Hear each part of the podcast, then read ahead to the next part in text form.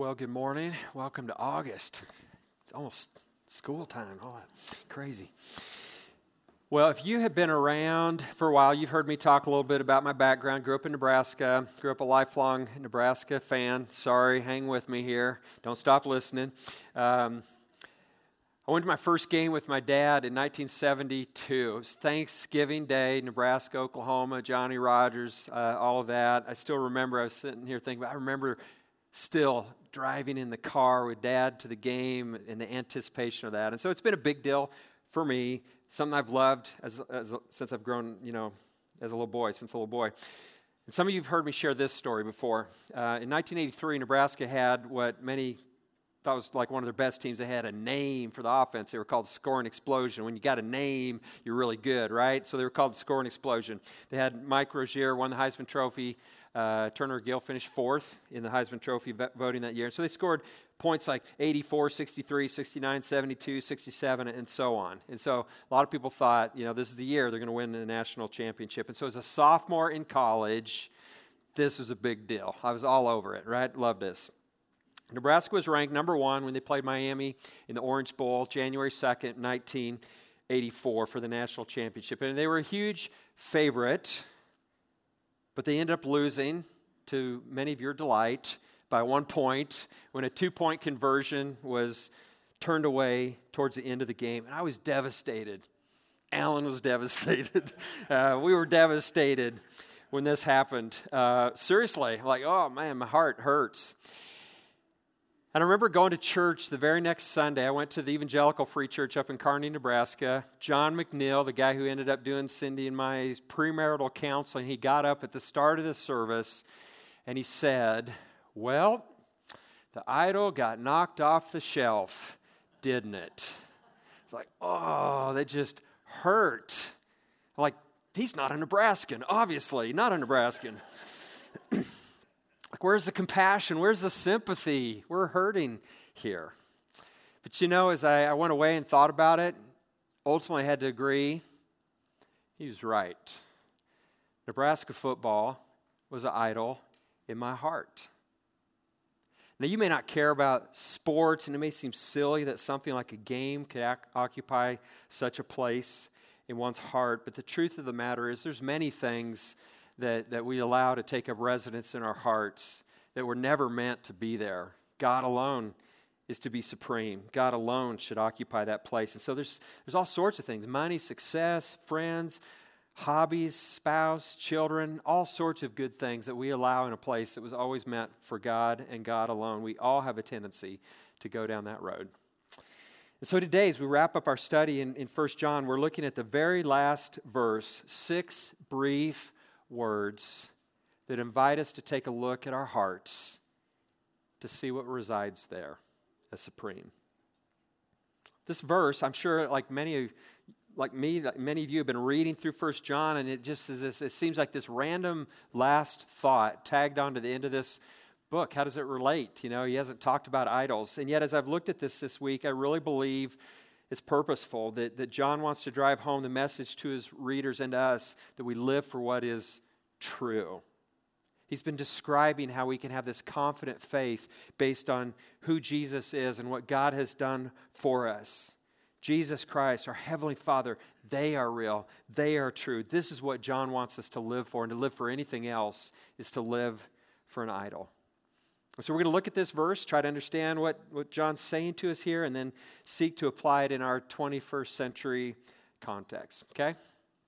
So, it's John's final command keep yourselves from idols. He says, Little children, keep yourselves from idols. If you ever want to memorize a verse, here's a pretty easy one six words. You can even memorize it in a different translation. New American Standard says, Little children, guard yourself from idols. Look, you got it in two translations now you're well down the road. so John uses uh, in this final admonition, admonition the, this term of endearment he's used before little children. And so, like like a spiritual father, he's just appealing to them and to us. Keep yourselves from idols. I think it's really helpful as we understand what he's saying here to see it in the context and the flow of, of the previous verse that Steve preached on last week. And so let me read verse 20, where he said this And we know that the Son of God has come and he's given us understanding so that we may know him who is true. And we are in him who is true, in his Son, Jesus Christ. He is the true God and eternal life. So we know what is true.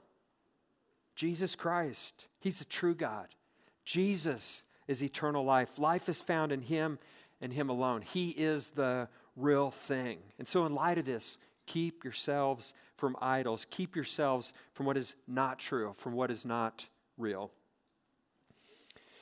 Now, what exactly is John talking about, though, when he talks about idols? Um, could be literal idols, could be he's speaking metaphorically.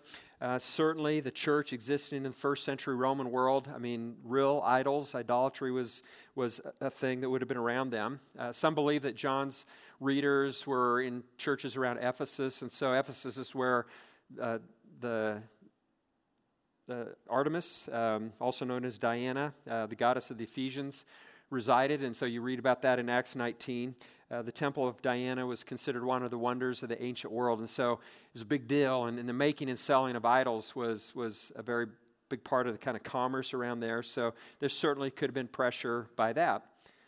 But John also may be speaking metaphorically, and I think that actually makes more sense when we think about what he has said in this letter. Because John has been talking about these false teachers, these people who have left the church, who are putting forward an insufficient understanding of Jesus, who he is and what he had done. They were putting forward an insufficient view of God. And so, in a sense, they were presenting an alternative God and that view of, of God, then ultimately, if it's not God, it's something else, it's an idol. And so when I, I think that's actually what he's saying. But ultimately, I don't know that we have to decide uh, whether it's literal idols or figurative. Guard yourselves from idols. But this idea of a, a, metaphorical understanding, it's certainly something we see in the, the New Testament. So, like Paul in, first, in uh, Colossians 3 5, he said this Put to death, therefore, what is earthly in you sexual immorality, impurity, passion, evil desire, and covetousness, covetousness, which is idolatry. And so Paul says covetousness, the desire for material things, greed, is idolatry. So it's not a literal idol, but it's something that can take up this place in our hearts. And so certainly Scripture has this metaphorical understanding. But again, I don't know that it matters that we understand it one way or the other. It's all idols. Keep yourselves from idols. There are idols, so keep yourselves from idols. Be watchful. Don't be passive about this. It demands a lifelong watchfulness, this guarding ourselves from idols. Calvin said, Man's nature is a perpetual factory of idols. In other words, we just have great propensity to put something else there besides God. So we have to guard ourselves and keep guarding ourselves from idols. So that's the verse. Pretty easy to understand, right? Um, so much harder to obey. So much harder to obey. So, I want, in the rest of our time, I want to give a simple definition of an idol and then think about some things that might fall into that category for us, and then think about how do we keep ourselves from them. Okay? So, what, what is an idol? Well, in the first of the Ten Commandments, God said we should have no other God before Him, right?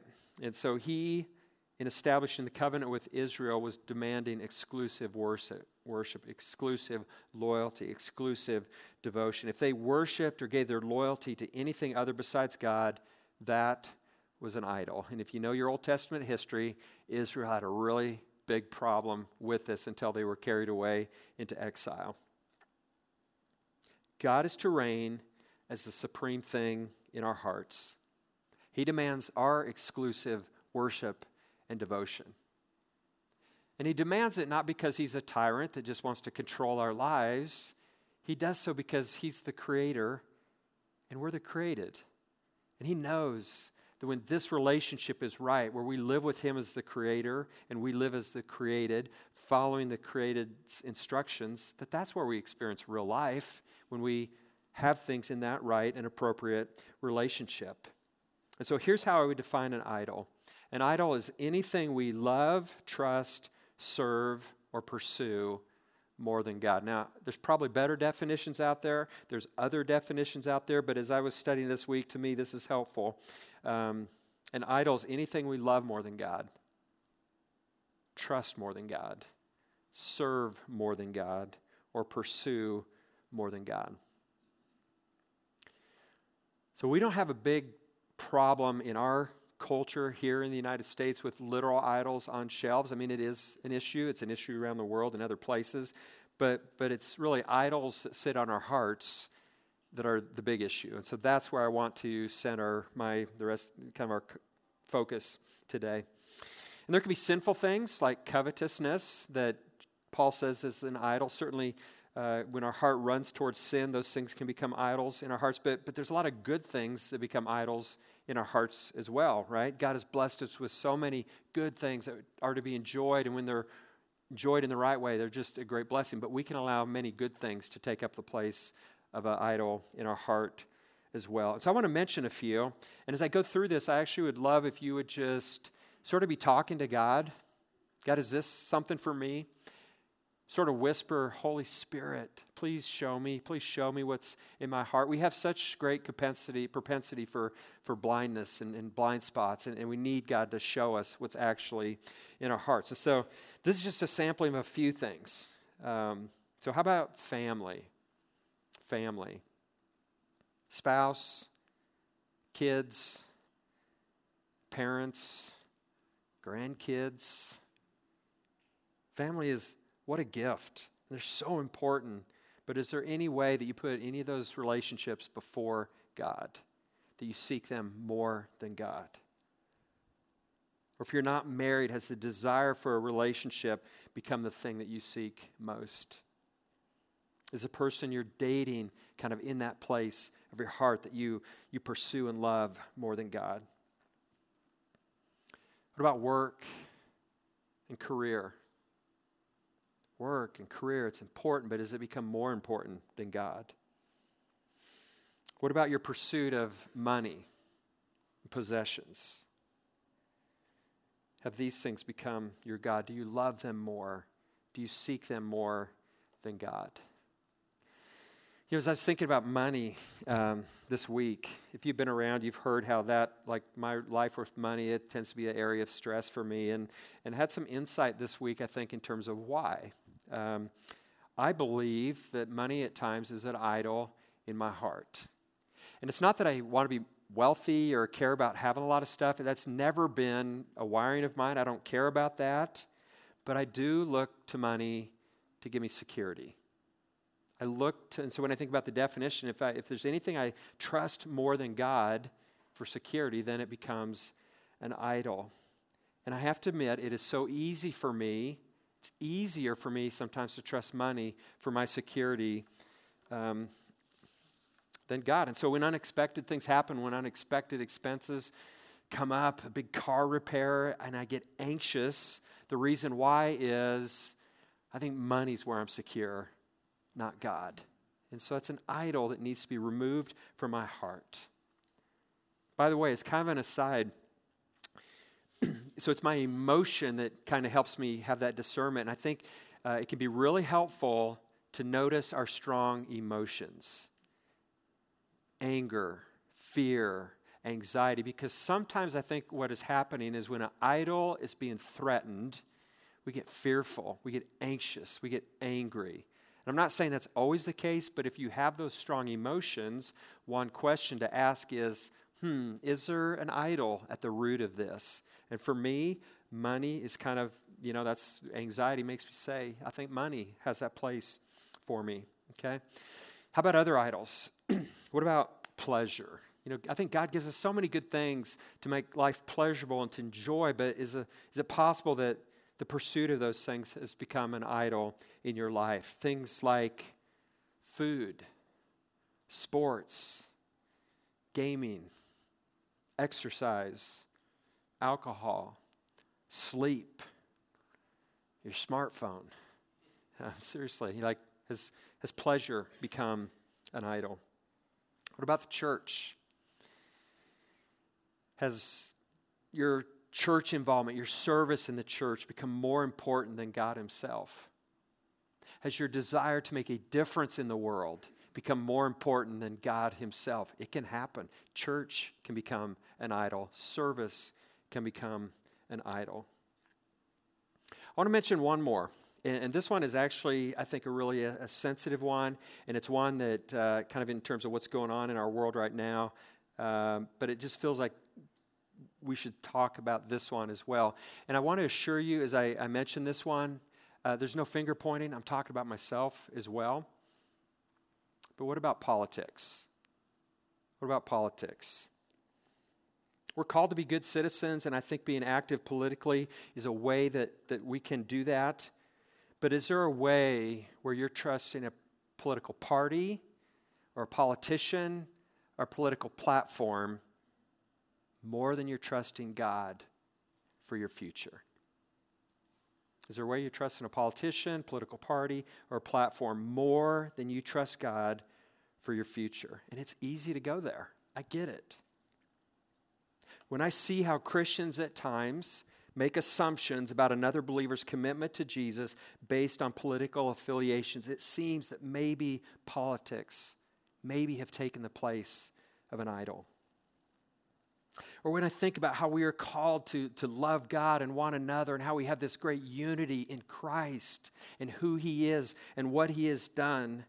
And yet I see friendships between believers broken because we can't give enough grace to each other to have a different political position.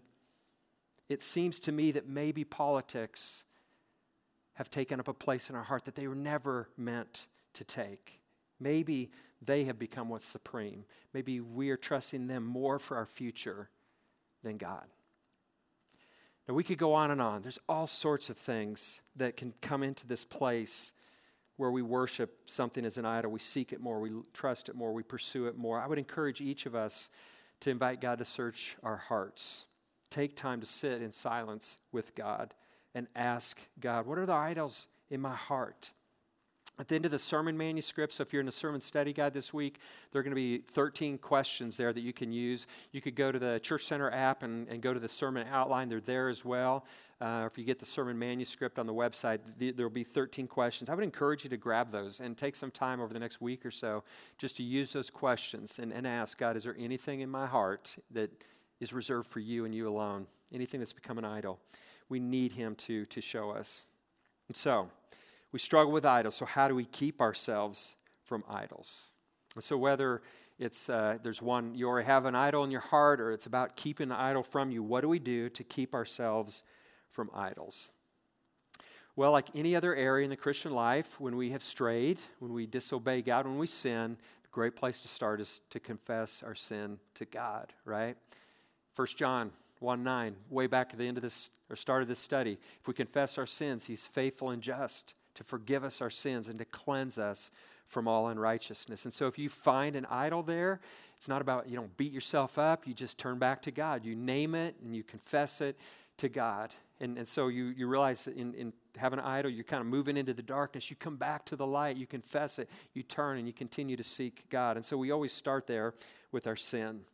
But secondly, and I think this is really important, become, we have to become captivated by Jesus Christ we have to become captivated by God, our Heavenly Father. He is the truth, He is what is real. I think anytime something takes God's place in our heart, the reason why it does is because we don't have a big enough view of God. And, and, so we look for something else to give us what we need. And so when I worry about money, when I become anxious about money, it's because I have an insufficient view that God is my heavenly Father and He's a really good provider. And He's demonstrated that through my whole life. But I worry because I, I have this insufficient view. I forget who God is, how wonderful He is. And I need to become captivated again. And I think that's at the root of this for all of us. We have to be captivated by Jesus Christ and our Heavenly Father. So, how do we do that? Well, I don't think there's any like special sauce here or anything. I think it's just sort of the normal Christian life, the normal practices of the Christian life. And so, we spend time in God's Word regularly. We spend time in God's Word regularly. God has spoken to us through His Word. This is self revelation, right? This is God telling us what He is like and what He's up to. Through the Scriptures, we learn and we're reminded of God's greatness and His love, His goodness, His wisdom, His power, His faithfulness. Let your mind be occupied and filled with these truths. See, if we don't let the scriptures paint the picture of who God is, we will be left to our own imagination. We will be left with our own best ideas, and it will be insufficient. When you think about the second command to not make any image, any likeness to represent God, part of the reason why is any representation of God would always be insufficient. It could never capture who God is. So you should never make an idol, right? Never make any image to represent God. And that's kind of what we're doing if we sort of come up with our own best ideas about God. That's what the false teachers in John were doing. They were presenting a false view of God. And so if we don't let the scriptures form who God actually is, then we have an idol, right? And so we need to read the scripture, spend time in the word, let that form our thinking about God. Secondly, we need to worship. We need to worship corporately, privately, worship. One definition of worship is the awed response to the saving acts and the praiseworthy character of God. Worship is the awed response to the saving acts and the praiseworthy character of God. And so certainly we, we should pray, we should worship God in our private time think about his character and praise him for it. But it's part of why we gather here week in and week out is to rehearse and to be reminded and maybe learn new things about who he is. We're declaring his greatness. We're declaring his worth. We are pro- proclaiming it. We're actually proclaiming it to each other as well. That's part of what worship is. And so worship just has a way to pull our affections off of our idols and to put our affection, our eyes on, on God. And if you're like me, we, we got to be really intentional about this because it's so easy to come week in and week out and we sing songs we've sung before and it can kind of become this rote thing that we just do because it's just what you do when you get together, I guess. And we got to be intentional, right? Think about what we are voicing. Think about the truths about God that we are proclaiming. Because as we do that, as we, as, if we stay heart and mind engaged in that, it can pull our affections off our idols and put them on God. Third, Live in biblical community. Live in biblical community. Anytime we are disconnected from biblical community, it is dangerous. It's dangerous. We need each other to stay connected and to seek to connected and seeking the one true God. We need the accountability of Christian brothers and sisters who will call us out when they see us loving, trusting, serving, or pursuing other things in God. Again, we have this propensity to have blind spots. Our hearts are idol factories, and we don't see it a lot of times, but friends can see it. And we need to have this kind of biblical community where, where people will help us see it, call us out. Finally, remember the cross. Remember the cross. As we look to the cross, we see God's great love, we see his great saving act. In Romans 8, Paul writes this He says, What then shall we say to these things? If God is for us, who can be against us? He who did not spare his own son, but gave him up for us all, how will he not also with him graciously give us all things? And so, if we know that, that God didn't spare his own son, but he gave himself for us, we know that he's going to give us everything that we need. And if we're convinced of that, we don't need to look to anything else. We don't need to look to idols to give us what we know God will truly give us. Today, as we celebrate communion, remember the cross. Remember this great act of salvation. And that if He has given us His Son, the greatest good, will He not give us all things that we need? Use this time to remember Use this time to invite God to show you what's in your heart regarding idols. Use this time to confess anything that maybe God has shown you during this time this morning. At Faith, we invite all who have trusted in Jesus as their Savior to join us in the celebration. Uh, it's going to be your first Sunday here. It doesn't matter. We would love to have you join us in celebrating communion together. And we'll take the bread and read some scripture and then eat together. Then we'll take the juice and read scripture and we will drink that together. if uh, Chris mentioned on the screen, but if you didn't grab the communion supplies as you were coming in, feel free to step out even now and grab that. There is some allergy-free options as well. We know that uh, there's probably those here today who are not yet haven't come to that place of trust in Christ for salvation, we'd ask that you would just use this time to meditate, think, reflect on what we've talked about this morning. And so I want to pray, and then I want to actually give you a minute of time to sort of sit with God and reflect uh, before we eat and drink together. Can you pray? Father, we thank you for this time, and, and we t- thank you for these, these moments now of just getting still before you. Oh God, search our hearts, show us what is there there's anything there that we love, trust, serve, or seek more than you, would you show us in these moments, Father?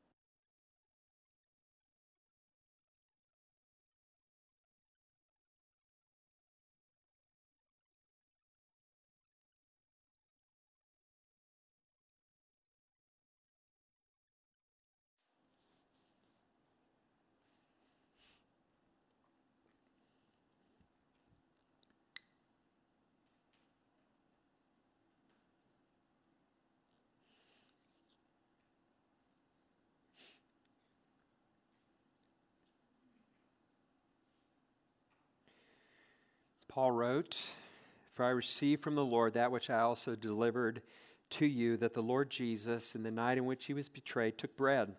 And when he had given thanks, he broke it and said, This is my body, which is for you. Do this in remembrance of me.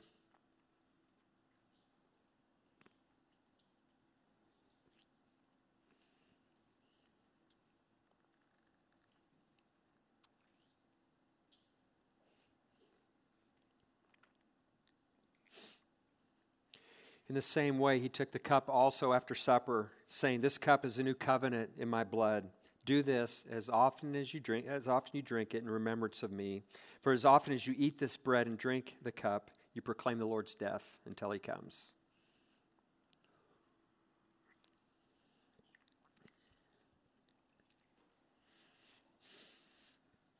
Father, as we leave this place today, as we head out into our weeks, would you help us to keep our eyes set on you, our affection set on you? Help us to be captivated by the wonder of our great God and your Son, Jesus Christ, and all that you've done for us.